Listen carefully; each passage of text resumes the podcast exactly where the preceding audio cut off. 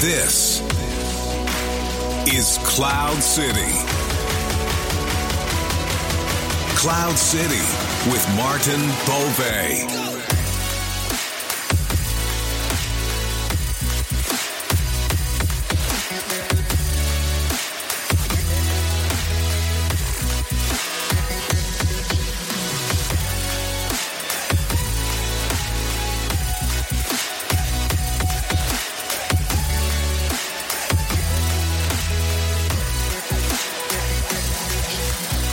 Welkom bij Cloud City.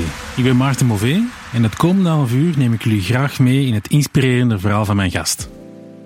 Vandaag hebben we Tony Sleeks in de aflevering. Tony is general manager van Aspects en we kijken samen naar de voordelen van een cloud-first strategie, het toenemende belang van ISV's, modern leiderschap en uiteraard de toekomst.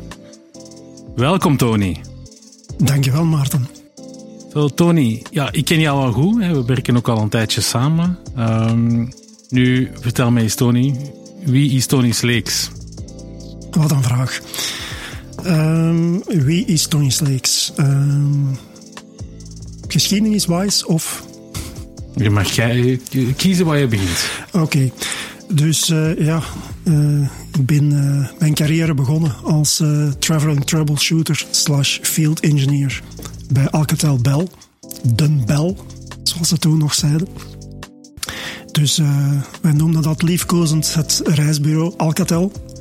Dat was uh, zaterdagmorgen aankomen vanuit een of ander land. Je wist nooit tevoren van waar. Je gooide je koffer binnen, je nam je nieuwe koffer mee en je zat zondag weer op een nieuwe, op een nieuwe vlucht richting God weet waar. Het was elke week wel ergens anders ene ding dat je daarvan leert is van be prepared en expect the unexpected. En dat heb ik altijd meegedragen. Eh, Tony, dan had je ook altijd uh, valiezen klaarstaan als je toch voor een soort reisbureau werkt? Ik had uh, valiezen klaarstaan, zoals ik zei, twee.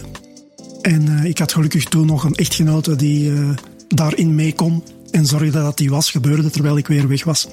Ik had nog geen kinderen toen dus. Zonder kinderen is alles makkelijker, uiteraard. Inderdaad. Ja, ja. Nee, Tony, en, en wat heb je daarna gedaan? Uh, dan uh, ja, ben ik een uh, beetje gaan rondkijken. Ben ik bij het toenmalige Belgacom terechtgekomen. Slash Proximus nu. als pre-sales engineer. En het was weer iets totaal anders. Dat was ja, eerder van het uitvoerende naar het saleswerk gaan. Ja, wel bekend.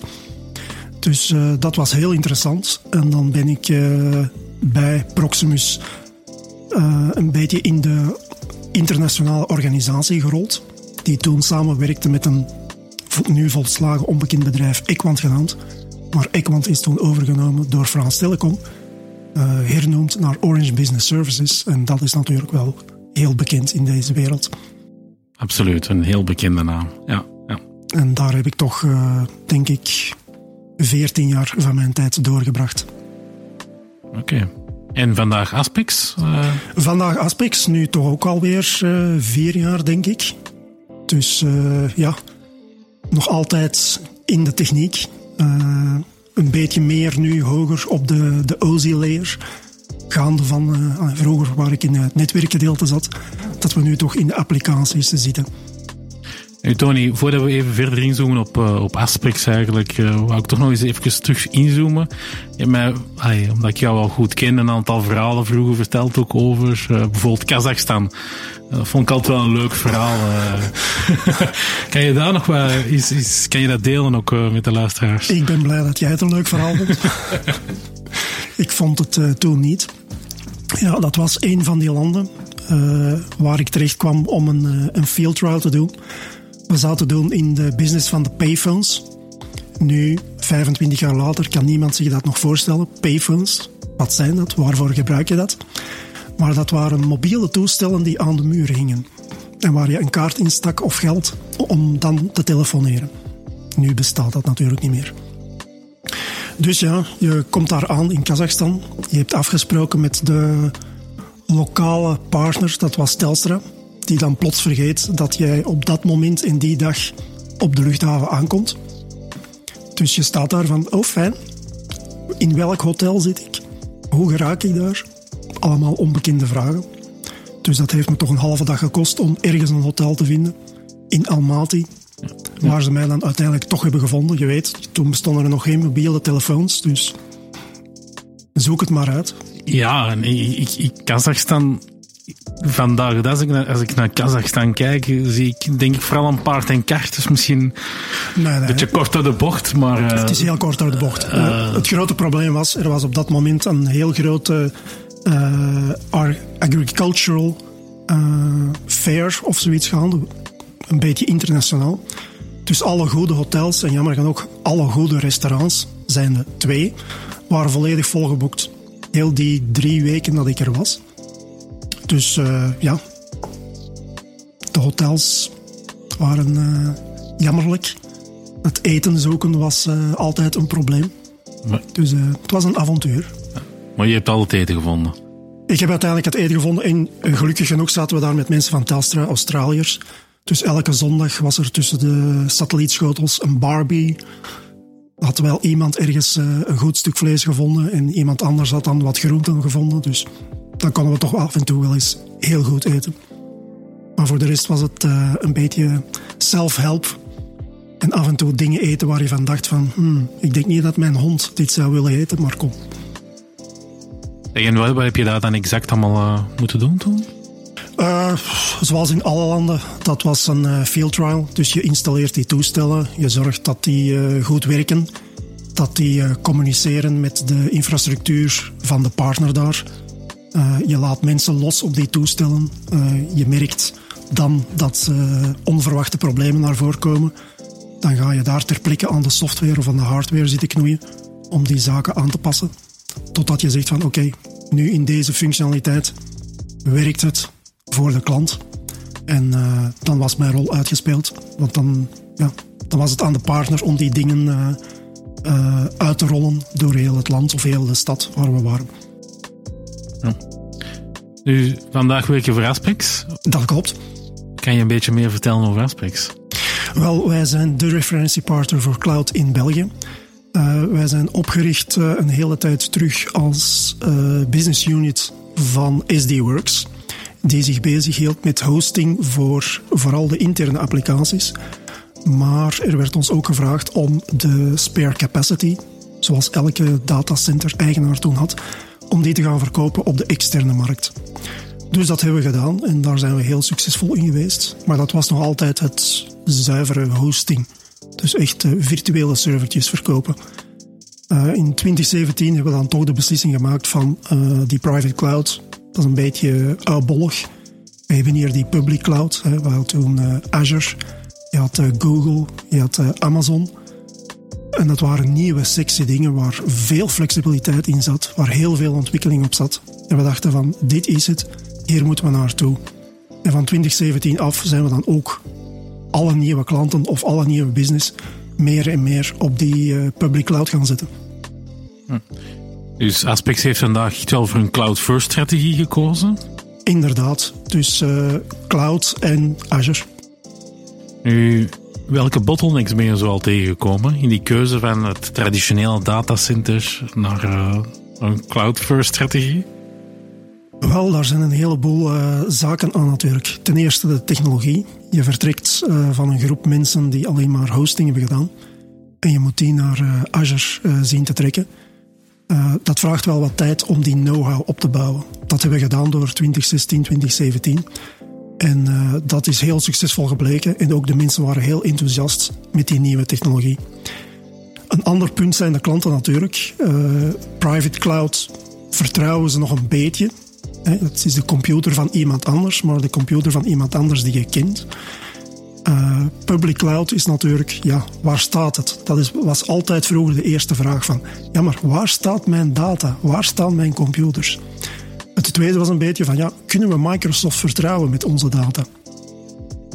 En het derde was een beetje van, ja, eh, heel die public cloud, eh, hoe zit dat prijsmodel in elkaar? Eh, vroeger had ik een vaste kost, nu is het pay as you go, al die zaken.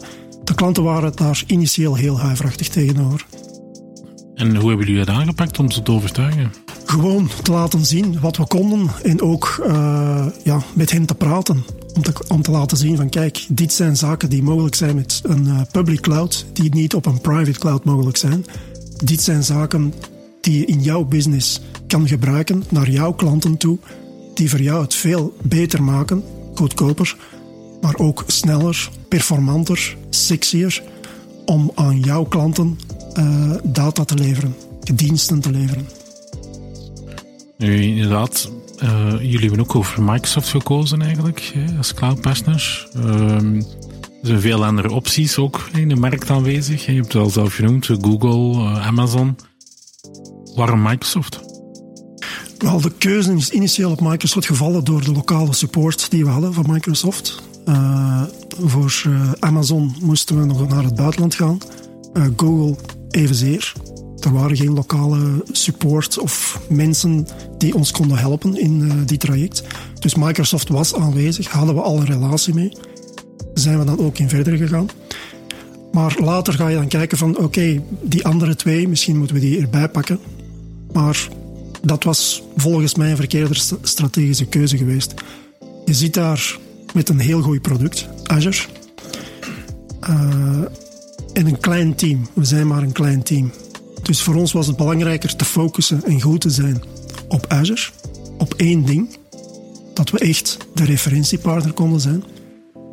Het andere punt is, als je kijkt naar de twee competitors, de twee grote competitors. Aan de ene kant heb je Amazon. En wat is Amazon? Het is een retailer. Al wat hij wil is je business innemen. Dus hoe kan je met dat verhaal naar een klant gaan? Die gaat direct Amazon zien als, hmm, gaat hij mijn business ook niet willen innemen op termijn? En dan het tweede is natuurlijk Google. Uh, als je bij een klant moet komen van je data is uh, veilig bij Google, dan krijg je heel rare blikken. Want dat is het grote probleem volgens mij bij Google. Ja, begrijp ik goed, ja. ja. En Azure heeft natuurlijk heel veel voordelen uh, op dat vlak. Uh. Zoals ik zei, ze lopen een beetje nek aan nek met Amazon. Soms staat Azure voor, soms staat, soms staat Amazon weer iets voor met de technologie. Maar ze hebben een hele brede portfolio. En alle dingen die wij tot nu toe bij onze klanten tegenkomen, bij onze partners, kunnen we oplossen met Azure. Dus ik zie het nu niet om nog meer dingen, eh, zaken onder onze vleugels te nemen die absoluut onnuttig zijn. Nee, en focus is heel belangrijk, hè? ook voor de klanten toe. Uh, Klopt. Ja, absoluut. Nu, welk type klanten servicen jullie vandaag? Uh, wij focussen ons vooral op uh, ISV's, dus independent software vendors, en het hoge stuk van de KMO's en graag ook enterprises. Nu, kan je misschien eerst eens uitleggen, de verschillende luisteraars, wat is een ISV juist? Ja, inderdaad. Sorry, daar gaan we weer met de, de acroniemen in IT. Een ISV, een Independent Software Vendor, is in feite een bedrijf dat uh, software maakt om aan uh, andere mensen, klanten, bedrijven uh, te verkopen en daarmee diensten te leveren. Dus een voorbeeld van natuurlijk in-house was SD-Works die een HR-softwarepakket maken en dan het gebruik daarvan uitbesteden aan aspects om dat naar de klanten te brengen. Maar je hebt zo ook boekhoudpakketten, eh, ERP-pakketten. Dat zijn allemaal ISV's die software maken en dat dan willen verkopen aan klanten. Het gebruik daarvan. En liefst in een cloudmodel. Niet allemaal on-premises installeren bij de klanten, maar zorgen dat het ergens centraal in de cloud beschikbaar is. Ja. ISV's is ook een segment. Ik heb er eh, recent nog een studie over gelezen die aantoont dat ISV's een van de snelst groeiende segmenten ook in, eh, in de markt is vandaag. En dat we, ja, terwijl je er misschien, denk ik, een tiental jaar geleden een 10.000 had, hè, globally, dat we er eigenlijk binnen 10 jaar eh, meer dan een miljoen verschillende soorten gaan hebben die zich focussen op bepaalde segmenten. Op, op, ja, die zit in heel de markt uiteraard. En je hebt ook vandaag een dag nog heel veel ISV's die eigenlijk software maken, alleen het intern gebruiken. En als ik het goed begrijp, naar de cloud gaan voor zo'n bedrijf is ook heel interessant. Want ja, je, vandaag een dag gebruik je die software bijvoorbeeld alleen voor metingen te doen bij uw bedrijf. Maar je zou kunnen schalen En die software verkopen aan alle bedrijven eigenlijk in de markt die gelijkaardige metingen doen. Klopt. Uh, de ene, aan de ene kant zie je die digitalisering inderdaad overal. Elk bedrijf heeft nu wel software of een applicatie of een app. Dus je ziet het overal. Dus overal komen de ISV's naar boven en proberen hun kennis in de vorm van een softwarepakket naar de markt te brengen. En daar, daarbij willen wij hen helpen. Nu, inderdaad, die, die ISV's helpen groeien is hetgeen Aspexac uh, zich uh, in specialiseert. Hoe pakken jullie dat aan? Hoe, wat doen jullie juist? Wel, we gaan eerst kijken naar de applicatie zelf. Daar proberen we toch eerst een assessment rond te bouwen van, kijk, die applicatie, hoe werkt die nu juist? Is die wel geschikt voor de cloud? En ik weet, voor veel softwarebedrijven is dat alsof ze heel trots hun baby tonen en je zegt dan van, wat is dat voor een lelijk kind? En dat kan soms pijn doen, maar we willen ook alleen maar helpen. Een softwarepakket, dat kan een fantastisch idee zijn en dat kan er fantastisch uitzien, maar dat wil niet zeggen dat het geschikt is voor de cloud. En door onze historiek zijn we al heel veel van die zaken tegengekomen. Dat we zeggen van, dit is niet cloud ready. Laten we eerst even een stapje terugnemen en kijken hoe kunnen we die applicatie cloud ready maken. Ja, we zijn eigenlijk een podcast over de toekomst. Of ik praat toch graag over de toekomst. Nieuwe technologieën, AI, robotics. Eh, maar toch merk je vaak in de gesprekken met andere CEO's en CIO's dat het woordje legacy hè, naar voren komt. En in dit geval is dat ook eigenlijk een legacy ISV eigenlijk, als ik het goed begrijp. Klopt, ja. We zien dat uh, nog heel vaak. Dus uh, applicaties die ja, geschreven zijn, ooit geschreven op één systeem waar zowel de database als de applicatie op één systeem staan. Dat je vandaag de dag natuurlijk totaal niet meer meemaakt. Gewoon al voor security redenen. Dus je ziet dat nog steeds en dat ze die dan zo naar de cloud willen brengen. En dat veroorzaakt ja, soms een heleboel problemen. Ja, ik kan me goed voorstellen, want uh, ja, het is niet geschreven voor Azure, het is niet geschreven voor public cloud. Dus uh, en ik, ik vermoed, dat is mijn persoonlijk vermoeden, dat heel veel van die bedrijven, hun, hè, dat is een legacy application, maar ze willen dat misschien niet met investeringen doen of andere zaken. Um, ja, hoe, hoe, hoe, die weerstand die je tegenkomt, hoe ga je ermee om? Nou, zoals ik zei, we, doen toch een assessment. We laten kijken van, kijk, hier en hier zien wij pijnpunten in die, in applicatie. We slagen er meestal wel in om die te doen werken op de cloud, maar niet optimaal. Dus waar we eerst dan naar kijken is wat we noemen een lift en shift. Dus we gaan die applicatie echt als is naar de cloud brengen. Onder voorbehoud van dat we zeggen van ja, hier en hier moeten we heel voorzichtig mee zijn.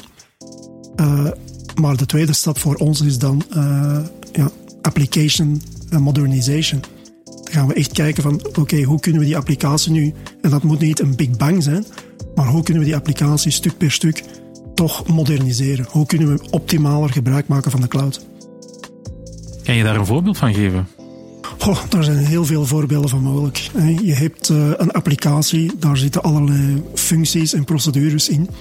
Maar heel, heel veel zaken kun je ook terugvinden in de cloud. Die zijn ready-made. Je kan daar bijvoorbeeld, laten we even naar infrastructuur kijken. Je hebt die applicatie die werkt met een eh, database server. Je bouwt daar een server op met een database in. Maar bijvoorbeeld Azure heeft database as a service. Dus je moet niet meer met een server gaan werken. Je kan gewoon zeggen van kijk, ik wil een database van deze, uh, ja, op deze manier. Uh, met allerlei toeters en bellen. En die database staat daar. Je moet niet meer gaan nadenken over op welke server moet die draaien. Waar moet ik mij mee bezighouden rond die database. Het is gewoon de database zelf. Maar dan heb je nog een heleboel andere, meer intelligente zaken, zoals AI. Je kan in je applicatie gaan denken van, oh, ik wil iets met AI doen, maar hoe programmeer ik dat? Je moet dat niet programmeren. Je moet gewoon de diensten gebruiken die in Azure zitten en daarnaar koppelen. je kan dat ook voor iets simpeler dingen dan AI, bijvoorbeeld routebegeleiding. Je kan dat zelf maken of je kan gewoon die blokken die aanwezig zijn in Azure gewoon hergebruiken in je applicatie. Ik wil jou bedanken, Tony, want je hebt alle moeilijke technische woorden perfect ontweken. Ik heb geleerd van mijn uh, ISV-fout. Dus ik dacht nu van, ik ga niet met het woordje paas afkomen. ja, Inderdaad, het woordje PaaS, uh, Platform as a Service, uh, dat is eigenlijk de omschrijving van de zaken die je geeft eigenlijk. Inderdaad. Ja, ja, mooi. Nu, Tony, kan je eens een voorbeeld geven ook van een succesverhaal, eigenlijk van zo'n ISV die je geholpen hebt en je zegt van ja, dat hebben we echt fantastisch gedaan, uh, dat is een reference case? Uh, ja, natuurlijk. Uh, de eerste die zo naar voren komt is uh, Wolters Kluwer, een ISV, weer al, die natuurlijk boekhoudpakketten maakt, software voor accountants en zo. die stonden al heel lang op onze private cloud, maar ja, dat is een statisch gegeven. je zit daar met een, een fixed kost, ongeacht het gebruik. dat werd wat duur voor Wolters Kluwer. Dus zijn we met hen gaan praten van kijk, we hebben hier deze new shiny public cloud op Azure. Gaan jullie mee in dit verhaal? We hebben dat eh, goed uitgelegd. We hebben getoond van waar zijn de voordelen. Vooral naar kost toe was het voor hen interessant, want als je de infrastructuur niet nodig hebt, kan je hem afschakelen en je betaalt per minuut, bij wijze van spreken. Dus uh, ze waren heel geïnteresseerd. We hebben dat ook uh, succesvol uitgevoerd. Uh, alle applicaties werkten op Azure en de kosten waren stevig gedaald. Dus voor uh, was de kost per user stevig lager geworden. En waar we nu heel proactief kunnen kijken, ook samen met de klant, naar hoe kunnen we de kosten nog meer optimaliseren. Dat is in feite een continu gegeven. En de applicatiemodernisatie zal daar ook uh, ongetwijfeld dat, uh, onderdeel van zijn. Dat komt erbij, ja. Daar zijn we ook aan bezig. En daar is uh, nog een ander voorbeeld van. Uh, je kent waarschijnlijk het programma op tv met 4 in bed. ik weet niet of dat, dat nu nog speelt, want ik heb zelf geen tv. Ik ook niet. Genant, genante bekentenis op, op de podcast. Maar ik ken dat natuurlijk wel, het programma met 4 in bed. En op een gegeven moment was een van de deelnemers, een van de deelnemende B&B's, was klant van een van onze partners, Imagine. En Imagine verzorgt daar uh, de hele website van, van die zaak, van die B&B. En ze wisten al uh, uit ervaring van zodra zo'n B&B de naam daarvan alleen nog maar op de televisie komt van onze volgende kandidaat is, dan uh, beginnen de mensen naar die website te gaan. En ze wisten van dat is een explosie die je nog nooit hebt gezien van zoveel mensen die plots allemaal tegelijkertijd op die website komen. Dus goed op voorhand kwamen ze bij ons vragen van kijk, hoe kunnen we die website heel groot maken en heel sterk. Dus een veel zwaardere server daar zetten, veel meer CPU, veel meer RAM en gaan ze maar verder. En wij gezegd van kijk, sta je niet blind op die hardware. Dat is absoluut niet nodig. Kijk naar de services. Kijk naar Azure Services. Je hebt daar een webservice. Je bouwt een webserver uit in Azure zonder rekening te moeten, te moeten houden met de hardware. Maar Azure gaat zelf kijken van kijk, als de load op die server hoger wordt, op die service hoger wordt, dan gaat hij zelf eh, de nodige hardware bijschakelen. Dus je moet je daar niet meer mee bezighouden. Kijk gewoon van, dit is de service die ik wil leveren en laat Azure het zelf maar uh, uh, uitvogelen hoe het moet werken. Die hebben ons vertrouwd en heel terecht, want we hadden wel een paar mensen die op de avond, toen ze in beeld kwamen, die mee zaten te kijken naar de cijfers. Maar het heeft heel goed gewerkt. Inderdaad, het bezoekersaantal is geëxplodeerd. En Azure heeft daar gewoon de nodige infrastructuur bijgeschakeld die nodig was, zonder dat wij ook maar enige vinger moesten opheffen om iets te doen. Dat is allemaal automatisch gegaan. En na de uitzending is dat nog een tijdje blijven duren en dan is dat terug naar beneden gegaan. En Azure heeft dat ook weer, die downscaling, automatisch zelf gedaan. Dus dat heeft geen hele zware, dure server gekost. Dat was gewoon even ja, iets meer gebruik van Azure. Veel goedkoper, veel flexibeler en veel performanter. Is dat iets dat ook mogelijk is op een, in een fysiek datacenter? Of is dat echt nee, het voordeel helemaal van... Helemaal niet. Dat kan je in een fysiek datacenter niet doen, want je zit altijd met die kost van die componenten. Die is er altijd. Je kan die niet uh, even stoppen omdat je die niet gebruikt. Of een zware server daar zetten en die na 10 minuten terug afschakelen, dat kost. En op Azure heb je dat niet. Is, is een vraagje eigenlijk, hè? want uh, ook voor de luisteraars. Uh, iedereen, of toch veel mensen hebben al eens Tomorrowland tickets proberen te kopen. Dat zijn die momenten dat er miljoenen mensen tegelijkertijd over heel de wereld uh, tickets om naar de website surfen, is dat eigenlijk hetzelfde principe dan? Dat is hetzelfde principe. Je moet die dingen op een eh, autoscaling eh, infrastructure zetten, zoals wij dat, wel- dat weer noemen. En eh, dan zorgt die infrastructuur er zelf wel voor dat alles in goede banen wordt geleid. Oké, dat is ook wel duidelijk. Nu, Tony, ik wil wel eventjes terugzoomen naar jouw gênante bekentenis. Ik heb eigenlijk al vijf, zes, zeven jaar geen digibox niet meer. Ja. nou. Ja, dat is het, eh, de Ik nieuwe ook. wereld, denk ik. eh. Klopt, de cord-cutting wereld, zoals eh, ze het in de Verenigde Staten noemen. wij waren dan eigenlijk wel de pioniers, hè? dat is wel duidelijk. Aspex is altijd een pionier geweest. Mooi. Nu, Tony, we zitten ondertussen in een tweede of twee lockdown wave 2,5 of 2,7 of 3. Ehm, dat zullen we de komende weken merken. Eh, hoe, is, hoe is corona voor jou geweest? Ehm, moeilijk wel. Dat, eh, dat moet ik wel toegeven. Ehm, we hadden gelukkig al een cultuur van eh, je komt alleen naar kantoor als het nodig is. Je kan ook rustig van thuis werken. We hebben de infrastructuur. We zijn cloud. Remote working is een van de zaken die we ook aan onze klanten leveren. Dus we wisten wel hoe dat moest gebeuren. Waar we op, ons een beetje op hebben miskeken, is eh, de impact van iedereen continu thuis. Er zijn genoeg mensen die eh, toch liever eh, op kantoor werken met de collega's erbij. Er zijn ook andere mensen die heel blij zijn dat ze thuis kunnen werken zonder storing. Maar ja, voor de mensen die toch graag op kantoor zijn, was het wel even winnen. Je hebt dan heel veel mensen die thuis geen eigen kantoor hebben die daar aan tafel zitten, waar de kinderen zitten rond te joden. Dus voor heel veel mensen was dat eh, inderdaad niet gemakkelijk. En ik heb heel vaak mensen voor zichzelf moeten beschermen, die toch probeerden van nog altijd diezelfde eh, output te leveren als ze vroeger deden voor eh, corona, voor de lockdown. En zich schuldig voelden dat dat niet meer lukte, omdat ze ook hun kinderen moesten entertainen of andere zaken moesten doen thuis.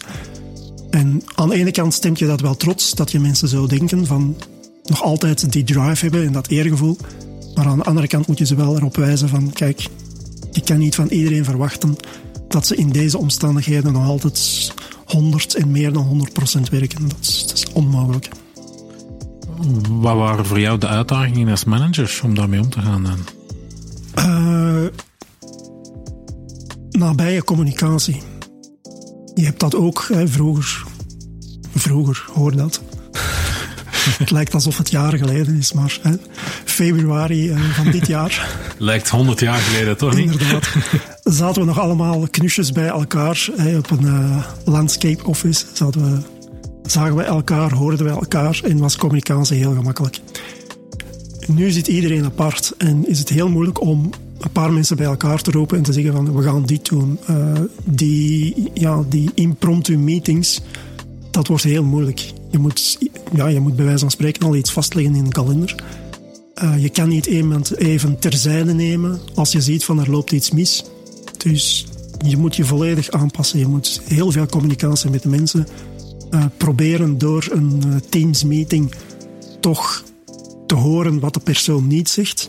Iets wat gemakkelijker is in een eh, face-to-face meeting.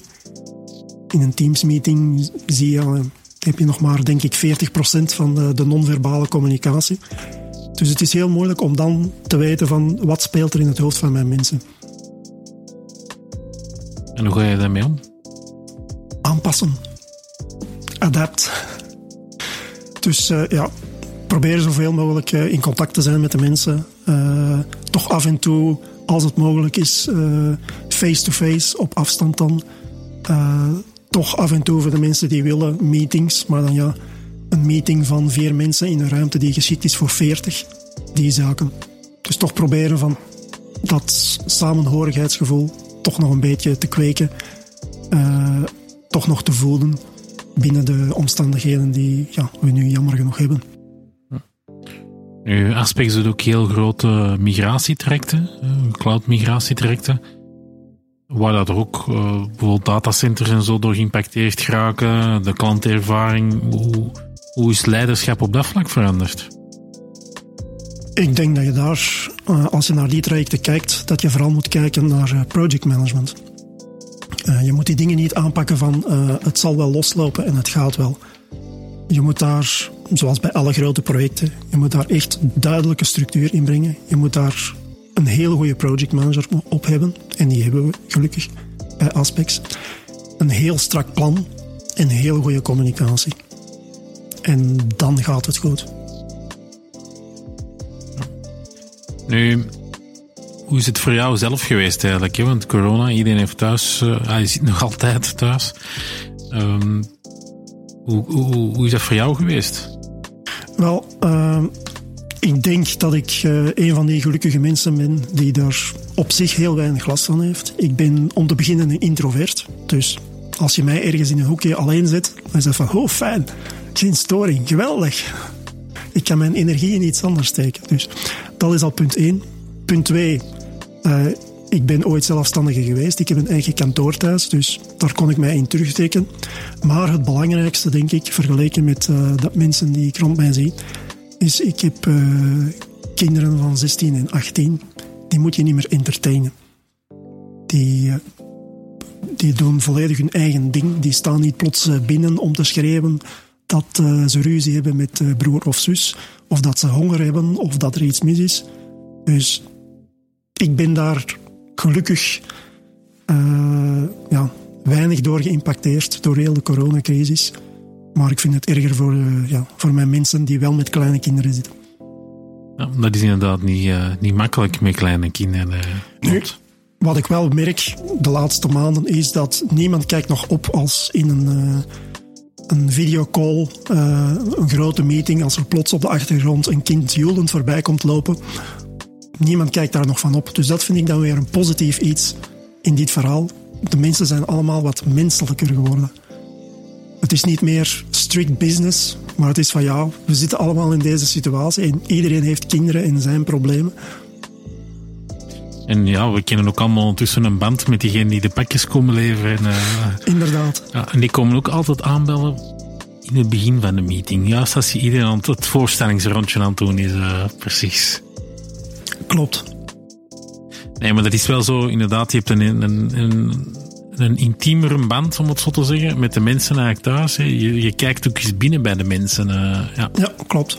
Maar ja, het, het serieuze, om het zo te noemen, is er een beetje af. Iedereen aanvaardt van, kijk, we zitten hier niet misschien in een heel belangrijke meeting, maar als er plots iets gebeurt, ja, dan is het maar zo. We zitten allemaal in dezelfde situatie.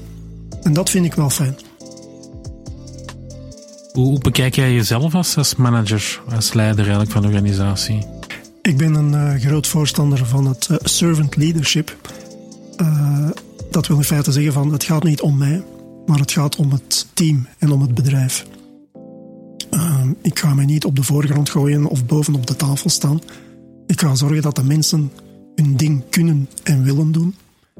En ik zorg dat de obstakels verdwijnen. Dat is zo'n beetje mijn taak binnen het bedrijf. En ik geloof heel hard in die uitspraak van Steve Jobs. Die zei van, uh, ik huur geen intelligente mensen in ja, om hen dan te vertellen wat ze moeten doen. Nee, ik huur ze in zodat zij mij kunnen vertellen wat ik moet doen. En dat zie ik ook, ook binnen Aspexo. Ik ga de mensen niet vertellen wat ze moeten doen. Ik luister naar hen. Wat zien zij in de markt? Ik stuur ze natuurlijk wel een beetje. Maar wat zien zij? Wat zien zij als gaten in het bedrijf die wij moeten vullen? Wat zien zij in de toekomst? En die zaken probeer ik tot één samenhangend geheel te brengen, samen met het hele team.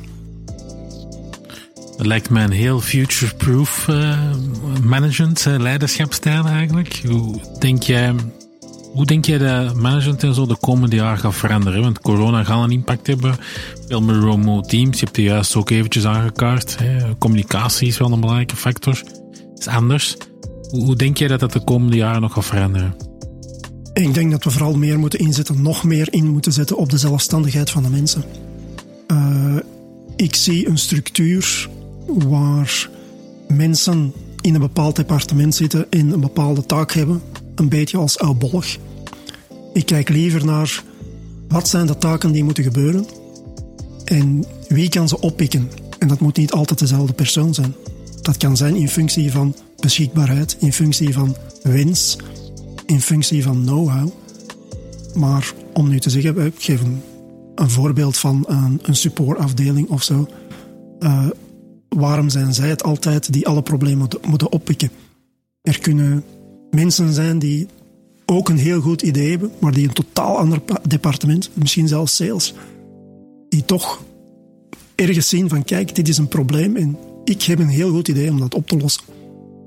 En dat zie ik meer en meer gebeuren in deze maatschappij. Nu, Tony, we komen stiltje aan het einde van onze podcast. Wat is jouw toekomstvisie eigenlijk over cloud eh, voor de komende jaren, voor Aspix en voor de klanten?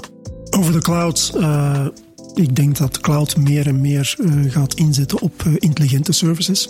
Waar we nu nog, AI is nu nog zo'n beetje ja, voor veel mensen het buitenbeentje. Ik denk dat we, dat we die veel meer gaan gebruiken in de toekomst. Uh, vooral voor applicaties die een beetje die services gaan gebruiken. Ik bedoel, uh, fotoherkenning of beeldherkenning. Dat zit er nu al zo standaard in, in Azure. ik zie daar in feite nog heel weinig applicaties gebruik van maken. En dat kan volgens mij veel beter. Oké, je moet natuurlijk ook oppassen als je begint over beeldherkenning en gezichtsherkenning. Dat heeft ook een negatief aspect. Maar het is maar om te zeggen van er zitten nog heel veel intelligente dingen aan te komen die kunnen ingebouwd worden en dan in applicaties kunnen gebruikt worden. Dat is één. Uh, voor Aspects, uh, wij gaan mee waar de cloud ons naartoe brengt. als je mij in 2015 had gevraagd van gaan wij met Azure werken, had ik zo gezegd van Azure. nee, ik weet het niet. In 2017 was het zover. Dus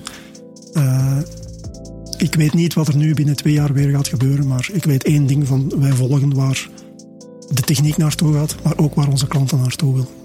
Dus wij bekijken de twee en wij volgen. Wel, wij volgen, wij leiden. Laat ik het zo zeggen. Wat zijn de drie takeaways die je zou willen meegeven aan bedrijven die in de cloud willen migreren of legacy applications die overwegen om een cloudmodel over te stappen? Uh, wel, ten eerste zou ik willen zeggen aan de ISV van sta toe dat iemand commentaar levert op je baby. Het is uh, met een goede bedoeling. Uh, we willen die applicatie zo goed mogelijk krijgen in de cloud.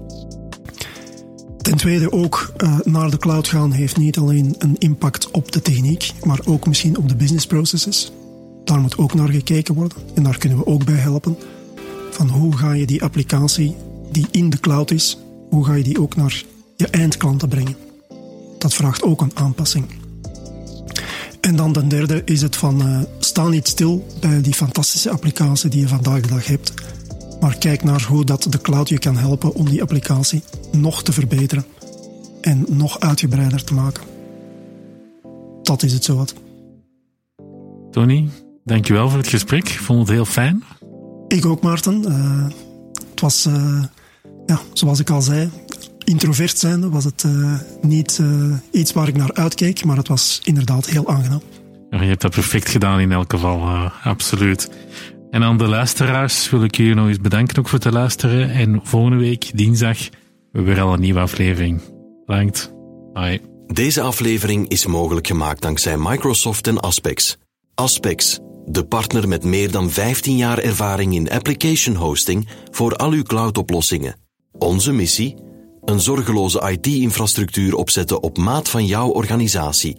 Met gegarandeerde maximale uptime.